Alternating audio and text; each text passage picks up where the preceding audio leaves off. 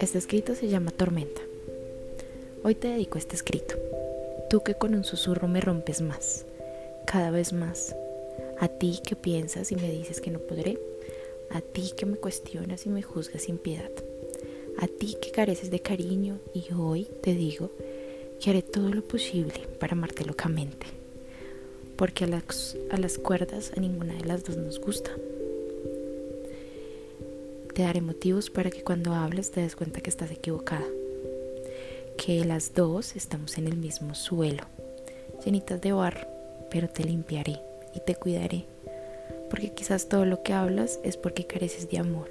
Y hoy, que lucida estoy y no te oigo, te digo que el amor todo lo cura.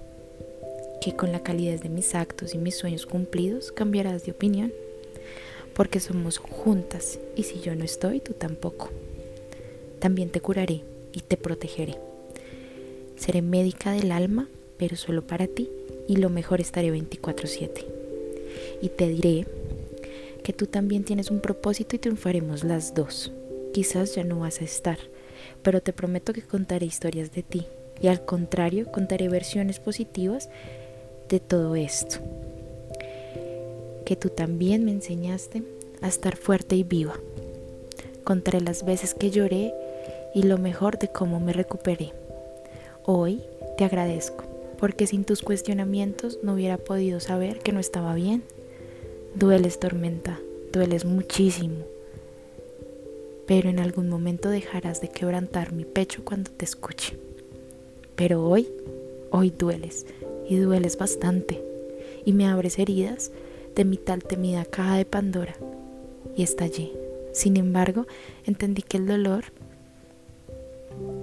también es una puerta para sanar, sanar lo que sanó en falso. Hoy abrazo el dolor y aunque llore, porque es el dolor tan profundo y confuso, sin consolación y sin parar, de que me duela el pecho, que me duela respirar de que me tiembla la voz de solo hablar de ti. Debía escribirte a ti, tormenta, a ti que haces parte de mí, a ti que causas tantas cosas en mí, a ti que me permite sentirme irreal, a ti, tormenta, a ti, huracán que habita en mí.